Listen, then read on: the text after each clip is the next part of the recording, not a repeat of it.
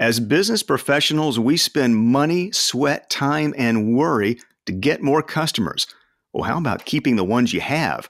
Our guest is one of the world's most popular keynote speakers on customer experience and marketing, and the author of a new book, Why Customers Leave and How to Win Them Back.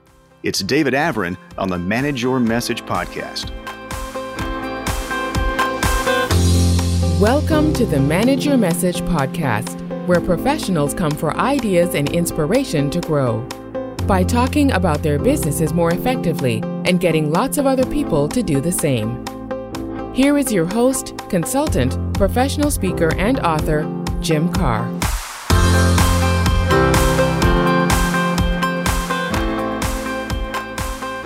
Come on in, and thanks for joining us. I'm Jim Karrh. Here, each week, we discuss three foundational components for growing your business. First, your message, meaning the words, stories, and evidence you want to share. Second, your messengers, the network of people who can help you share that message. And third, management habits that will shape your culture and turn your improvements into an everyday business advantage.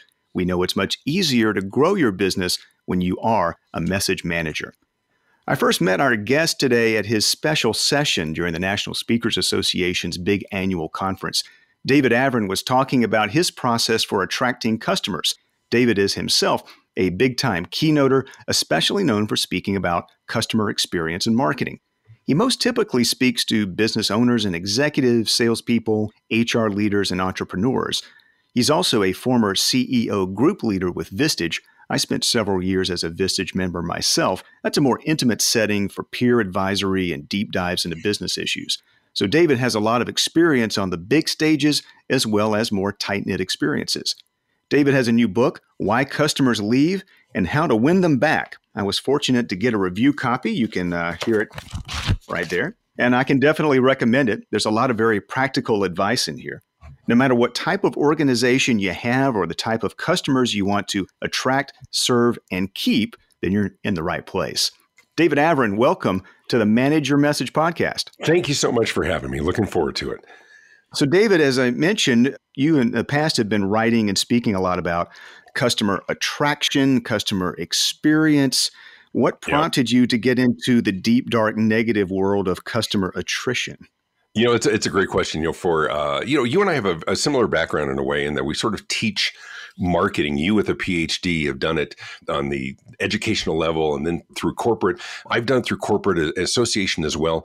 But what I found in decades of teaching from the platform, working with clients to help them build their business, attract new customers, we can get them in the door but at that point, it's really up to the business themselves to thrill the customer, to keep the customer.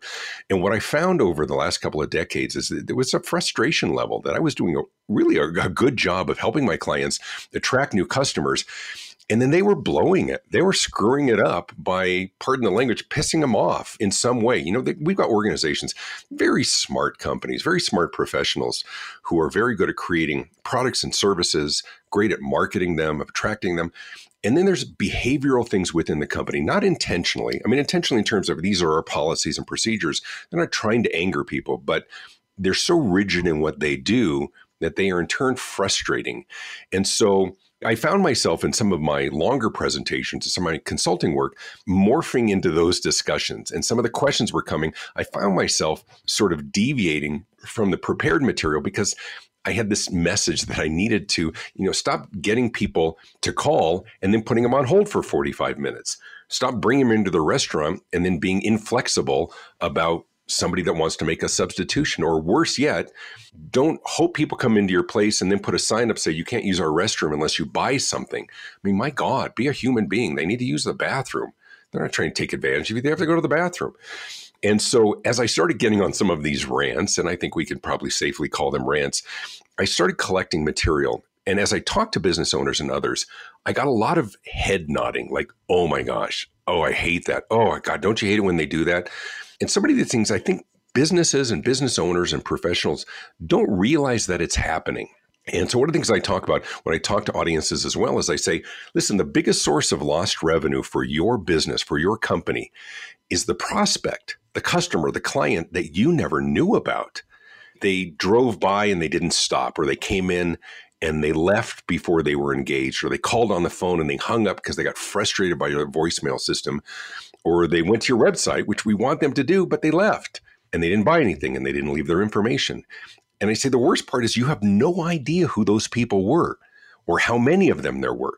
So I decided to write this book, Why Customers Leave and How to Win Them Back, to shine a light on some of these behaviors and I came up with 24 I probably could do another two books with another you know 50 or 60 of things that companies are doing that they think are just good business practices creating a level of predictability maybe a franchise model but are in turn frustrating and driving customers into the arms of their competitors. And we're going to peel things back a little bit and see what may be the, the sure. genesis of all this, David. And um, just looking ahead, there's a nice structure in your rants.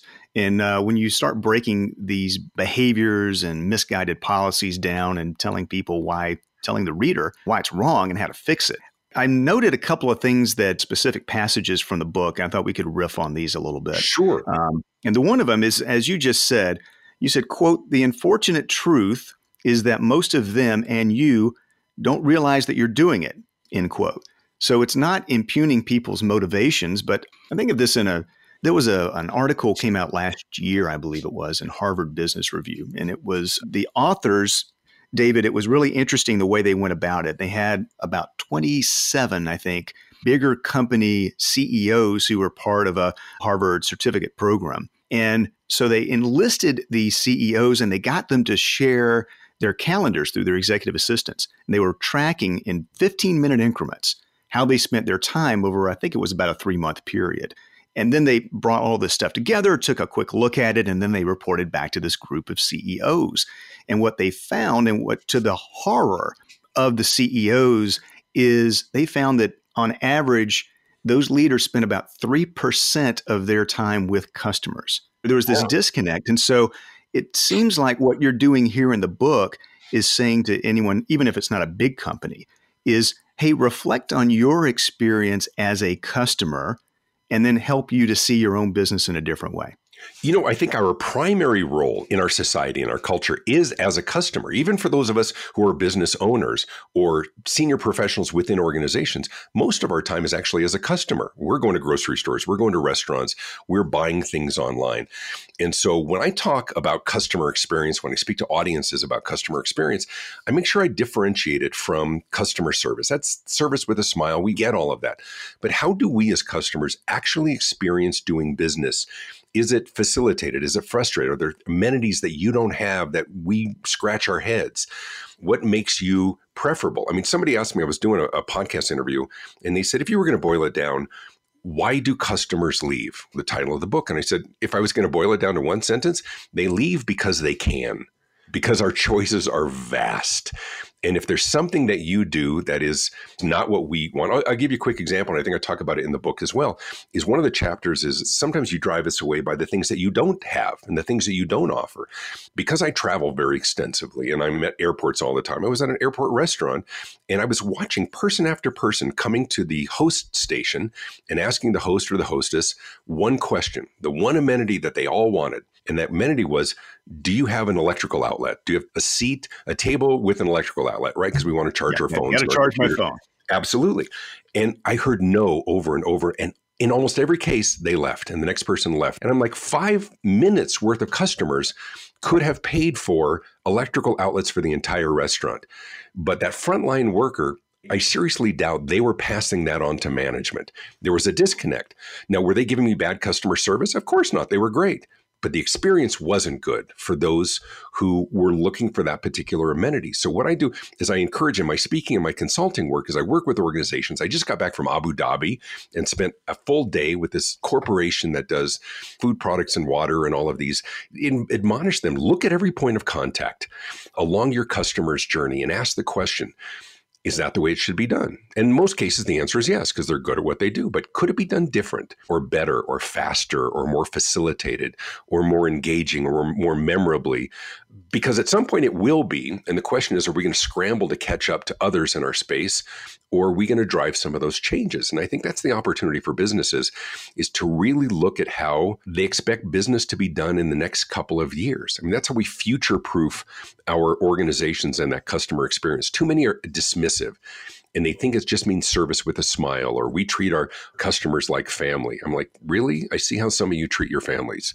Not always a good thing. but customer experience really is looking at how do we experience doing business with you. Here's the disconnect because I don't think anybody's intentionally trying to annoy their customers or frustrate them.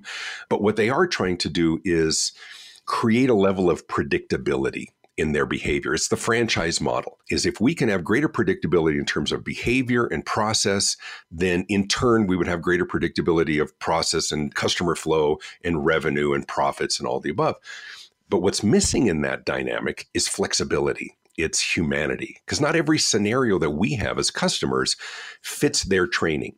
And they think they get this because we say, you know, you need to walk the customer journey. And they do, but they do it wrong. What they do is they have somebody secret shop them and they evaluate every point of contact and all their uh, employees based on their training or their manual or their policy. Did they meet the standard? Did they do what we asked them to do? The problem is, as customers, we have no idea what's in your policy manual. We didn't, we're not part of your training. We just know if we liked it or not. We just know if we were frustrated because we had to wait on hold for 45 minutes while you continually remind us that our call is very important to you. Well, clearly it's not, or you would have staffed your customer service appropriately. And so they think that they've got a handle on this because they are walking their journey and they're doing it in a way that's disconnected from what their customers really want. There's a blind spot that's there. And I, for our message manager listeners, I was going to, and David I pulled out another passage here. Sure. And so it goes like this, as you were just saying. Quote, your biggest problem and the chief source of your lost prospects and revenue is not your customer service. It's your ingrained beliefs and desire for operational efficiency, cost savings, and predictability of employee behavior that are driving your customers to your competitors. End quote. And you know, David, I, I think you really hit upon a great truth that's there. But in trying to address a lot of these issues, I see, at least in my view, two different sides of the spectrum here in terms of the leadership's reaction to it. Sure. So, on the one hand, you can just throw up your hands or just say, hey, if we just hire the right kind of people, then it'll all work out, right? They'll, they'll be good intentioned and they'll they have a heart for what they're doing and they have a passion for what they're doing. It'll be fine. But on the other side, and I think this is where it gets skewed more often, is really trying to over engineer it with getting to increasingly fine tune oppressive policies that don't allow people there at the front lines with customers to be able to use their humanity and their common sense and their interest in doing the right thing at the time. That's my view. I mean, I think there's a there's something in the middle that's probably best eh, you see that from your experience. I agree 100% because I don't believe for a minute that businesses, leaders within businesses are intentionally being malicious or trying to frustrate. They're just striving for some level of predictability. Their lives are crazy. You know, you get a multi billion dollar company and 16 year olds on the front line, and they literally pull their hair out because how do we? I mean, they're so worried they're going to make a bad decision that they don't let them make any decisions. And here's the irony of all of this companies go through a pretty exhaustive search process for professionals at every level. Whether they're using Monster or Indeed or LinkedIn or whatever else, we look for the right kind of candidate. We interview them, we evaluate them, we check their background and their references. We have conversations in an interview format and we ask them about their background. We ask them about the toughest decision or the toughest situation they've ever encountered. How did you handle that? And then once we finally hire them, we neuter them. Now we say, now follow the policies. And I like the idea of let's empower our, our, workers to make decisions, even at the risk of them making a poor decision. But what we do is we allow for some opportunities some, for some flexibility. And I encourage organizations to spend as much time with your people on decision making as policy quoting. And the easy answer for most every scenario is just sorry, we don't do that. And what's lost in that is I talk about sort of the, what I call the five pillars that really define a new customer experience. But one of those is humanity. And I don't say humanity to be touchy feely. I say humanity that literally treat us like people and you're going to reap the rewards of that. And I'll give you a couple examples. So here's a simple one. You go to a restaurant, here's a young woman with her friends at a restaurant. She orders a Caesar salad and it's with chicken, but she sees that there's shrimp on the menu and she says, May, can I substitute shrimp for chicken? And the answer is, oh, sorry, we don't do substitutions. Well, why? They don't do it because the cook doesn't want to do it. I don't care what the cook wants to do. Your customer wants shrimp, give her shrimp, charge her a few extra bucks. What's the alternative? Is the alternative not giving her what she wants, then she doesn't come back and she goes online and rants on Facebook or Instagram about what a jerk you were. We could have thrilled her. Now, the argument I get, and I get it a lot, and I'm ready for it, is it's this slippery slope crap that where they say, if we do it for them, we have to do it for everybody. And I'm like, no, you don't. You only have to do it for the people who ask, if you can because most people will never ask for an accommodation. But this is an opportunity to engender the sense of appreciation and loyalty. She will be thrilled if you were able to do it because some of the best companies, the Ritz Carltons or the the Nordstrom, you know, their answer is always, "It would be my pleasure." Absolutely. You call the front desk and say, "Can you switch me to whatever?" or "Can I get housekeeping?" It's never "Hang on a second or just it's it would be my pleasure. And I love Shep Hyken, one of our colleagues, phenomenal speaker on customer service. He has this great admonition. He talks to organizations. He says, Your people should never have to ask permission to say yes. They should only have to ask permission to say no. I mean, what a wonderful way of thinking. It doesn't mean that it's always it's universal, but it's a great mindset. But they're so used to just we say no, we don't do that sorry, walking into a store, sorry, you can't bring a drink in. I'm like, I just paid seven and a half bucks for this Starbucks. I'm 55 years old. And 16 year old says, sorry, you can't bring that. Like, I'm going to spill it on their Gap sweaters, you know? But these people aren't doing anything wrong. This is what they were told to say. As opposed to sort of fostering this culture of accommodation and humanity, but there is this false narrative within organizations that the minute we start, it's a slippery slope. We're going to have to do it for everybody. And I think there's an opportunity for your listeners, for those in business, to actually gain a competitive advantage by being remarkably easy to do business with. And that I think is the core of what customer experience is. You can become preferable by just being remarkably easy to do business with. I mean, there are conscious decisions that companies make to restrict access. And I ask audiences all the time, I say, you ever go to a website? Do you want to call somebody, ask about a product, or maybe you have a concern or something, and you cannot find a phone number anywhere? Now you realize somebody made a conscious decision that we will not allow our customers to call us. Now they deluded themselves by saying, oh, we're going to funnel them through our contact form, which is the worst. Your worst employee of any organization is the contact form. It will drive more customers away than your worst employee. It is the answering machine of the internet. Somebody tweet that out. Hashtag David Avrin. Your contact form is the answering machine of the internet. They want us to fill out the form. Look, we're going to funnel everybody to the same place. We might even get some extra information. We can pre qualify them. When are you looking to buy? Ask them a few questions. It's brilliant. Well, it's not brilliant. You know why? Because we don't want to fill out your form. We wanted to talk to a real person but you denied us. So you know what I'm going to do? I'm just going to call somebody else for one simple reason because we can.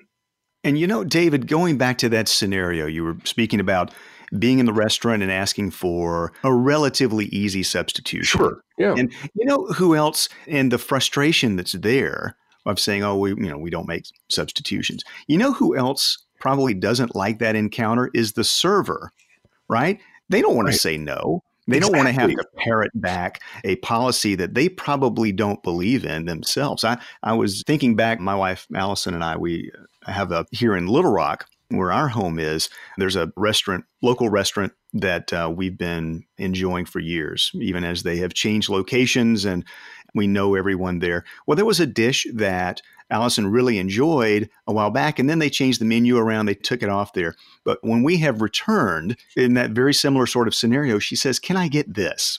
I think it's shrimp Parisienne.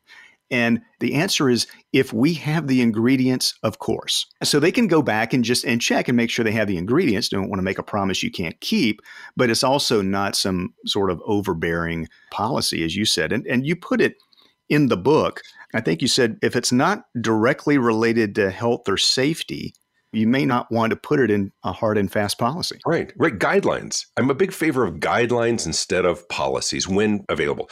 So I think you're right in terms of frontline people wanting to do the right thing, but too often they're just not allowed to do so because we're so afraid they're going to make a bad decision. We don't let them make any decision. I'll give you a really easy example. So I was walking out of a hotel early in the morning. You had mentioned Vistage before. You remember I'm a former Vistage leader, but I've also spoken to hundreds of them as well. For those listening, it's a CEO Roundtable Group, amazing organization, uh, amazing dynamic. It's seven o'clock in the morning. I'm walking out of a hotel to go speak to a meeting. I'm going to speak from about 8:30 till noon. And I stop at the front desk on the way out and I say, "Hi, I'm in room 237. I'm a diamond member. I need to do a late checkout today." She looks at me, she says, "Oh, I am sorry, we're not doing any late checkouts." And I said, um, I well, I, I, I speak till noon, so I won't be able to be out by noon, but I'm really close. I'm sure I'm gonna be back dressed out the door by 12:30. And she goes, Yeah, we're not doing any late checkouts. I'm so sorry. We have a conference coming in and we need to get the rooms cleaned out. And I said, okay, I'm just telling you, I cannot be back by noon. And she looks at me like with just this agony on her face. She goes, I'm so sorry, but we're to have to charge you for a second night. And of course, I teach this. So I pause and I say, okay, so if you're going to charge me for a second night, I'm just not going to check out of the room at all. Legally, if I'm paying for it, I'm just going to keep the room. Now your conference attendee doesn't have a room at all is that the outcome you were looking for? And she goes, just a minute. She goes in the back room, talk to her manager. She comes back out 20 seconds later. One o'clock would be fine. Of course it will, right? They had restricted her because the easiest thing in the morning was just, listen, we can't do any late checkouts. We got to get everybody. They weren't going to get to every room. And the reality is, very few people would ask for it. But managers are dismissive when the reality is most people who ask for an accommodation, and the whole book isn't about that, I mean, a, a chapter or two, it's because they really need it. So accommodate. There's a whole level of changing expectations, and especially among millennials, that they want to design it the way they they don't want to do business the way you want to do business. In some cases, it makes a lot of sense, right? You go to Chipotle, you order, you move to the right, you customize it, you move farther to the right, and you pay for it. That kind of flow makes sense. But my son, I have a 15 year old son, he doesn't want to go to the store and buy tennis shoes. He wants to go online and design them because you can, right? Is there an option? Sometimes people say, like, you know, can you do overnight delivery or we don't do next day? Well, why? I mean, they can in many cases, just it'll cost more, but yeah, it's a little more work for them. Okay. You know who loves that? Your customers love that. They love it when you will do when it is, it's my pleasure. And they're even willing to pay extra to get those extra things. But this franchise model, this mindset of predictability, is causing companies to be rigid. Customer service faults in yesteryear was just people not treating people the way they should. That part I think they get. Now it's just we're trying to make it easier for our team. And the pendulum, I think, has swung so far to being employee centric. And I think you mentioned something at the beginning. We hear this a lot. If we hire the right people, if we treat them well, we treat them with respect, in turn, they're going to treat our customers great. I don't know that one necessarily predicts the other. I think it can, but we've become so employee centric that we create policies and procedures to make life easier for our staff. And they shouldn't be easier for our staff. They should be wonderful for our customers. And I'm not suggesting for a minute, nobody mishear me. I'm not saying that our employees are not important. They're incredibly important. Hire slowly, hire well, treat your people great. Be clear with your expectations. They will retain your best customers. But how we do business, our policies and procedures are to make life wonderful for our customers. Your employees don't pay the bills. Your employees are the bills. And I know that sounds sacrilegious treat your people great, but how you do what you do is for the benefit of your customers. And you know, the reality too, David, is that those policies and procedures, they're kind of like government regulations. They never really go away. They just kind of stack up on top of one another. And some people and, don't uh, even know why something started. That's just how we do it, right? Yeah, I have uh, in my upcoming book and some of my talks point that out as well. That you get these things, particularly in some in an industry or in an area where it just becomes calcified, uh, almost codified, right. just the way it's been done, and that's not good for customers, not good for your employees, all the way around. You speak all over the world, and you speak to associations and corporations and group of small to mid-sized uh, business professionals. Really, it's a wide array. Is it pretty common across different industries or regions, or are there some that are more specific, whether you're heavy on the business side or consumer side or big business versus small business? How do you see the patterns there? I'm not seeing patterns. What I am seeing patterns is I think there's a growing understanding and appreciation for this aspect of it. You know, you can say in the B2C world, customers are us, right? We're becoming more impatient the market is changing. It's customers were so used to, I mean, what has it been 11 years since the iPhone came out? And we're used to being able to get things when we want it. We can buy with one click. In yesteryear, if you didn't know how to spell a word, you'd be like, Mom, how do you spell whatever? What would she say? Look it up in the dictionary, right? Now we just ask and Alexa. Might, yeah, right? then you might snarkily say, "Well, if I knew how to spell it, I could look it up." exactly. We all said that, didn't we? when, our, when our parents said that, you know, eat all your food. They're starving children in Asia. I would say, name three yeah, what are their names? Yeah, right. Yeah, tell me. So, but much of it is being driven by changing expectations, more impatience. And I ask audience, I said, do you find that your customers are a little more impatient, a little more demanding? And the answer is yes, but it's also in a B2B environment as well. If somebody is buying corrugated boxes, to ship their products, there are a multitude of options, overseas and otherwise, online and otherwise, to fill that need those who are extraordinarily easy to do business with have that competitive advantage. So I don't know that I'm seeing any trend specifically more for B2B or B2C, but I think the trend is that they've been other focused. And here's what I mean otherwise occupied. Let me put it that way. We went through a really challenging downturn in the economy 10 years ago, right? Nine, 10 years ago. And so the focus has been on cost savings and cost cutting and now we're in an age of disruption. And that disruption is just there's people for everybody listening right now, there's somebody sitting in a room trying to figure out how to do your business differently or better or faster or more facilitated. They're looking to disrupt, not because they have animosity towards you, they're just trying to support their family too.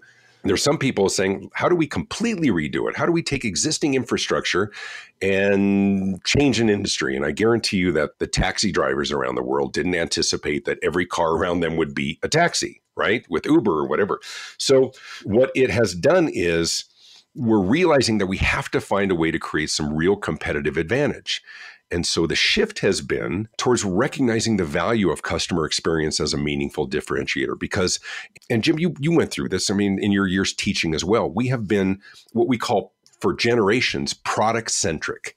Our expertise as business owners was in our product and our service. We got really good at it. We knew how to explain it, we knew how to differentiate it. And our goal was to sell that product to as many people as possible and gain market share. Well, what happens when those products and services become commoditized? When we used to talk about, listen, our quality is higher. Well, if you're selling a dishwasher, your quality isn't higher. It's likely on a par with 30 other models. So we've traditionally marketed our businesses based on being product centric, being really good at what we do. But when things become commoditized and they're available everywhere, and even in their cases where good enough at a better price point than you is a better choice, we struggle to differentiate on the product itself. Not that the product is unimportant, but as consumers, we expect the products to be great. The shift has been from product centric to customer centric. And it doesn't mean customer focused. I just wrote an article in CEO World magazine about don't confuse customer centric with customer focused. It's not about being focused on the customer. Whereas product centric, our expertise was on the product, and customer centricity, our expertise is on our customers. We know more about them than we ever have their buying habits, way beyond demographics and psychographics, their life, their preferences, their fears and hopes. And being customer centric means let's focus on a customer and say, how many ways can we impact their life? How many ways can we feed them and sell to them? And the advantage of customers over products is customers have memories and customers have preferences and customers have a lifespan and they're not mutually exclusive. You can be really good at your product, but people are losing market share because others are coming up with products and services that are nearly as good or every bit as good and just charging less. So companies are scrambling to find where's our advantage coming from if we can't be crazy innovators. And many are recognizing that you can do it through knowing your customers much more deeply and impacting their lives in much more profound ways. David, I think this really important point and it gets to a few things that we know to be true in the way that our brains work and the way that organizations work as well.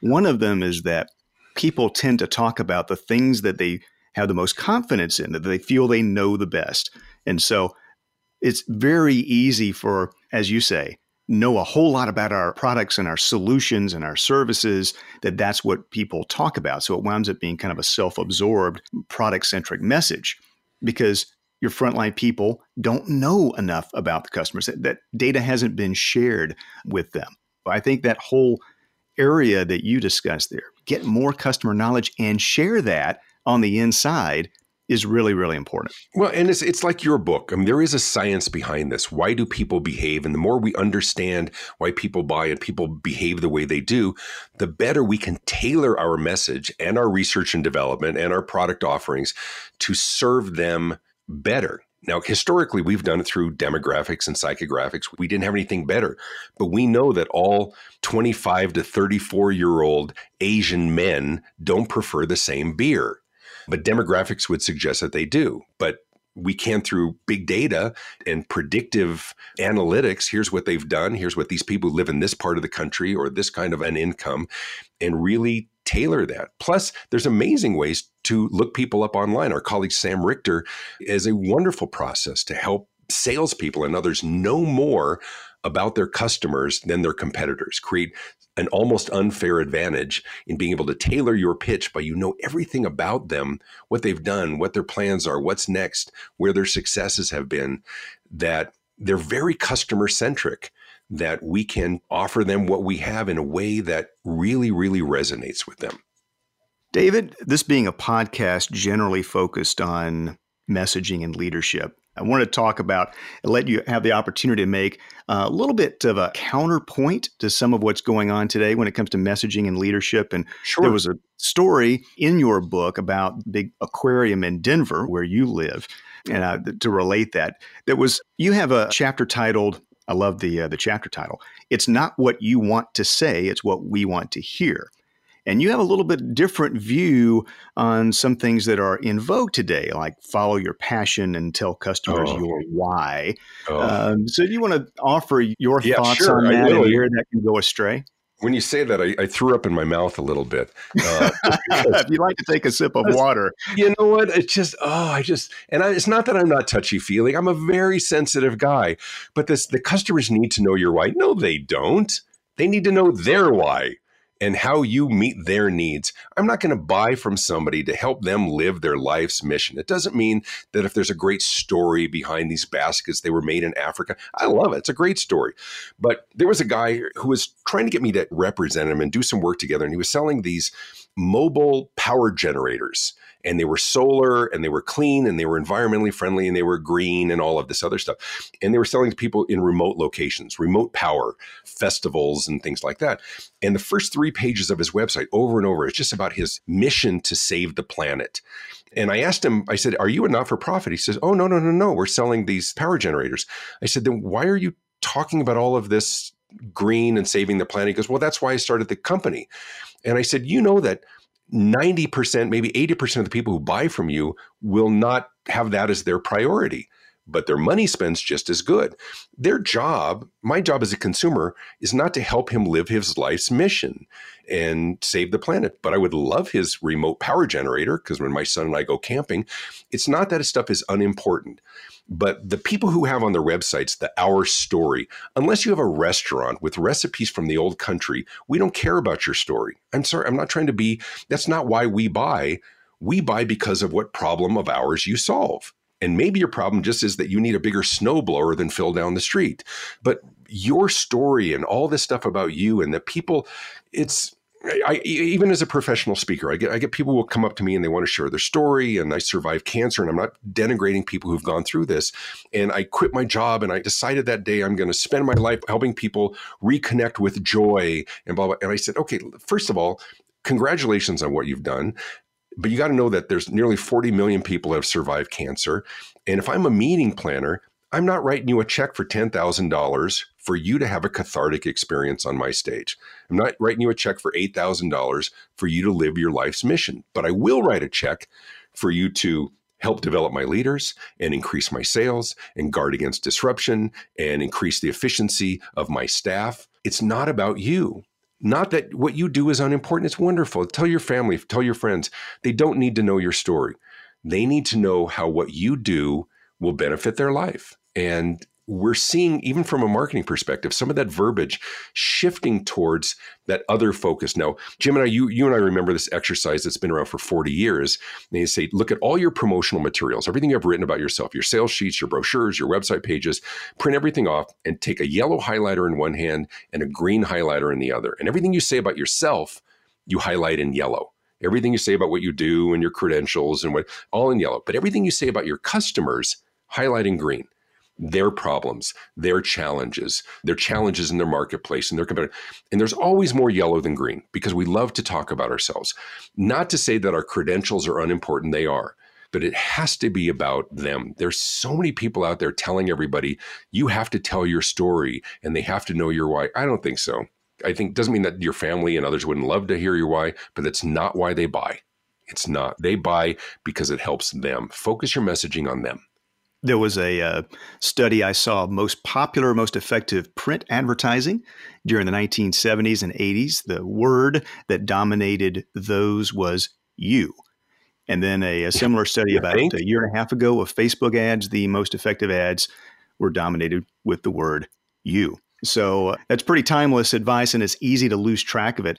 You being in Denver, David, I thought the story of the aquarium yeah. Um, if you could share that briefly, was I'll, a really, really quickly. Years ago, a team had decided to build the first Denver aquarium. It's really the only aquarium in this part of the country between maybe Chicago and Los Angeles or San Francisco. And a team, of course, oftentimes it's the people who are passionate, the true believers got behind it, and they got huge funding. It cost about 120 million dollars, and it was some research scientists, and they got all these corporate sponsors, and they built this amazing aquarium. It was literally stunning. They had above water exhibits they had tigers. It was amazing. And so on the day they opened, we were in line. We were, our kids were younger, and we went through it. And I was probably 20 minutes through it. And I turned to my wife and I said, "They'll be out of business in three years." Well, they were out of business in two years. And what was really clear was what they wanted to teach us and there were exhibits about how we're damaging the environment and there were exhibits about what will happen if pollution does this and the, what was very clear was what they wanted us to know. What they didn't care to ask us is what we wanted to see. And what we wanted to see was cool fish and we wanted to have fun with our families. And instead we felt like we were being indoctrinated. And it was very educational but it wasn't fun. And it was wonderful for field trips but what they didn't get was repeat visits because we were being hit over the head with a message that was important, but we thought we were buying entertainment and they were trying to change the world and save the planet. And there was a disconnect. And so what cost about $120 million was sold to Landry's Seafood House for about $12 million. And now it's known as the Downtown Aquarium. And yes, there's restaurants inside. And no, you can't pick fish that you want to eat from the aquarium, but it, all of a sudden it's fun again. And they bought it for a bargain, but there was a disconnect and it was clear what they wanted to say, but their job was not, we weren't buying indoctrination. And I believe in all of this stuff. I think it's all very, very important. I just wanted to have fun with my kids. And it wasn't very fun. And they failed. Message managers, this is David Avrin. His latest book, which has recently come out, can recommend called Why Customers Leave and how to win them back. David is a big time keynoter. He has a podcast, writes stuff all the time. David, how can our listeners keep up with you and buy your stuff? Absolutely. If you want to learn more about me, my speaking, and the consulting work I do, go to Visibility International com. And all my books, it's not who you know, it's who knows you, and visibility marketing, other everything, of course, is on Amazon.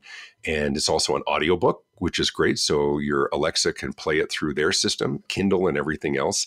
And I'm one of those guys that actually responds. So if you uh, have a question for me and want to reach out, it's just david at davidavrin.com, A V R I N, david at davidavrin.com. And I sit on airplanes and hotel rooms and I respond and happy to talk to you. And so, uh, Jim, great, great opportunity to uh, to chat. We'll have to find uh, new opportunities. You can come on my podcast, which is called The Very Visible Business, and we'll continue our conversation there.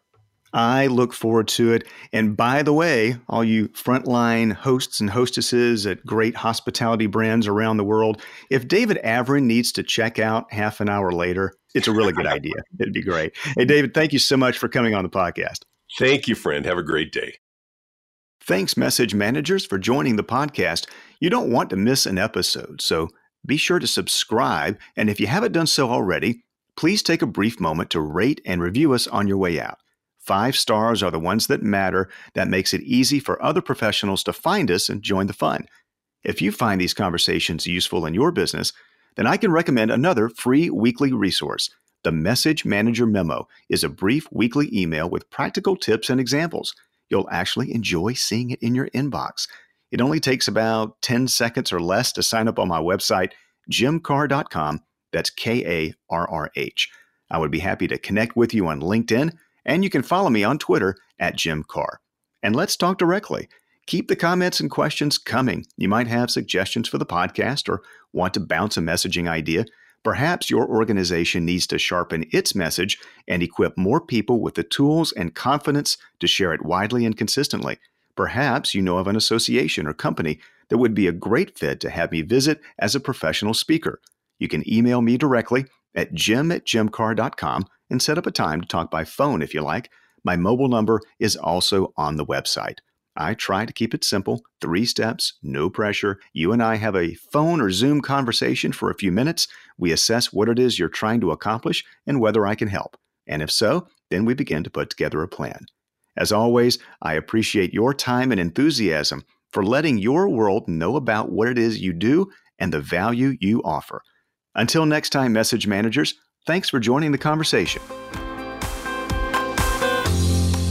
Thanks for joining us on the Manage Your Message podcast with Jim Karrh. You'll find show notes and other resources at manageyourmessagepodcast.com and jimkarrh.com. Please help us serve you and other message managers by subscribing to, rating, and reviewing this podcast. And connect with Jim on LinkedIn and on Twitter at Jim Karrh. Until next time, we hope your business message is shared well and often.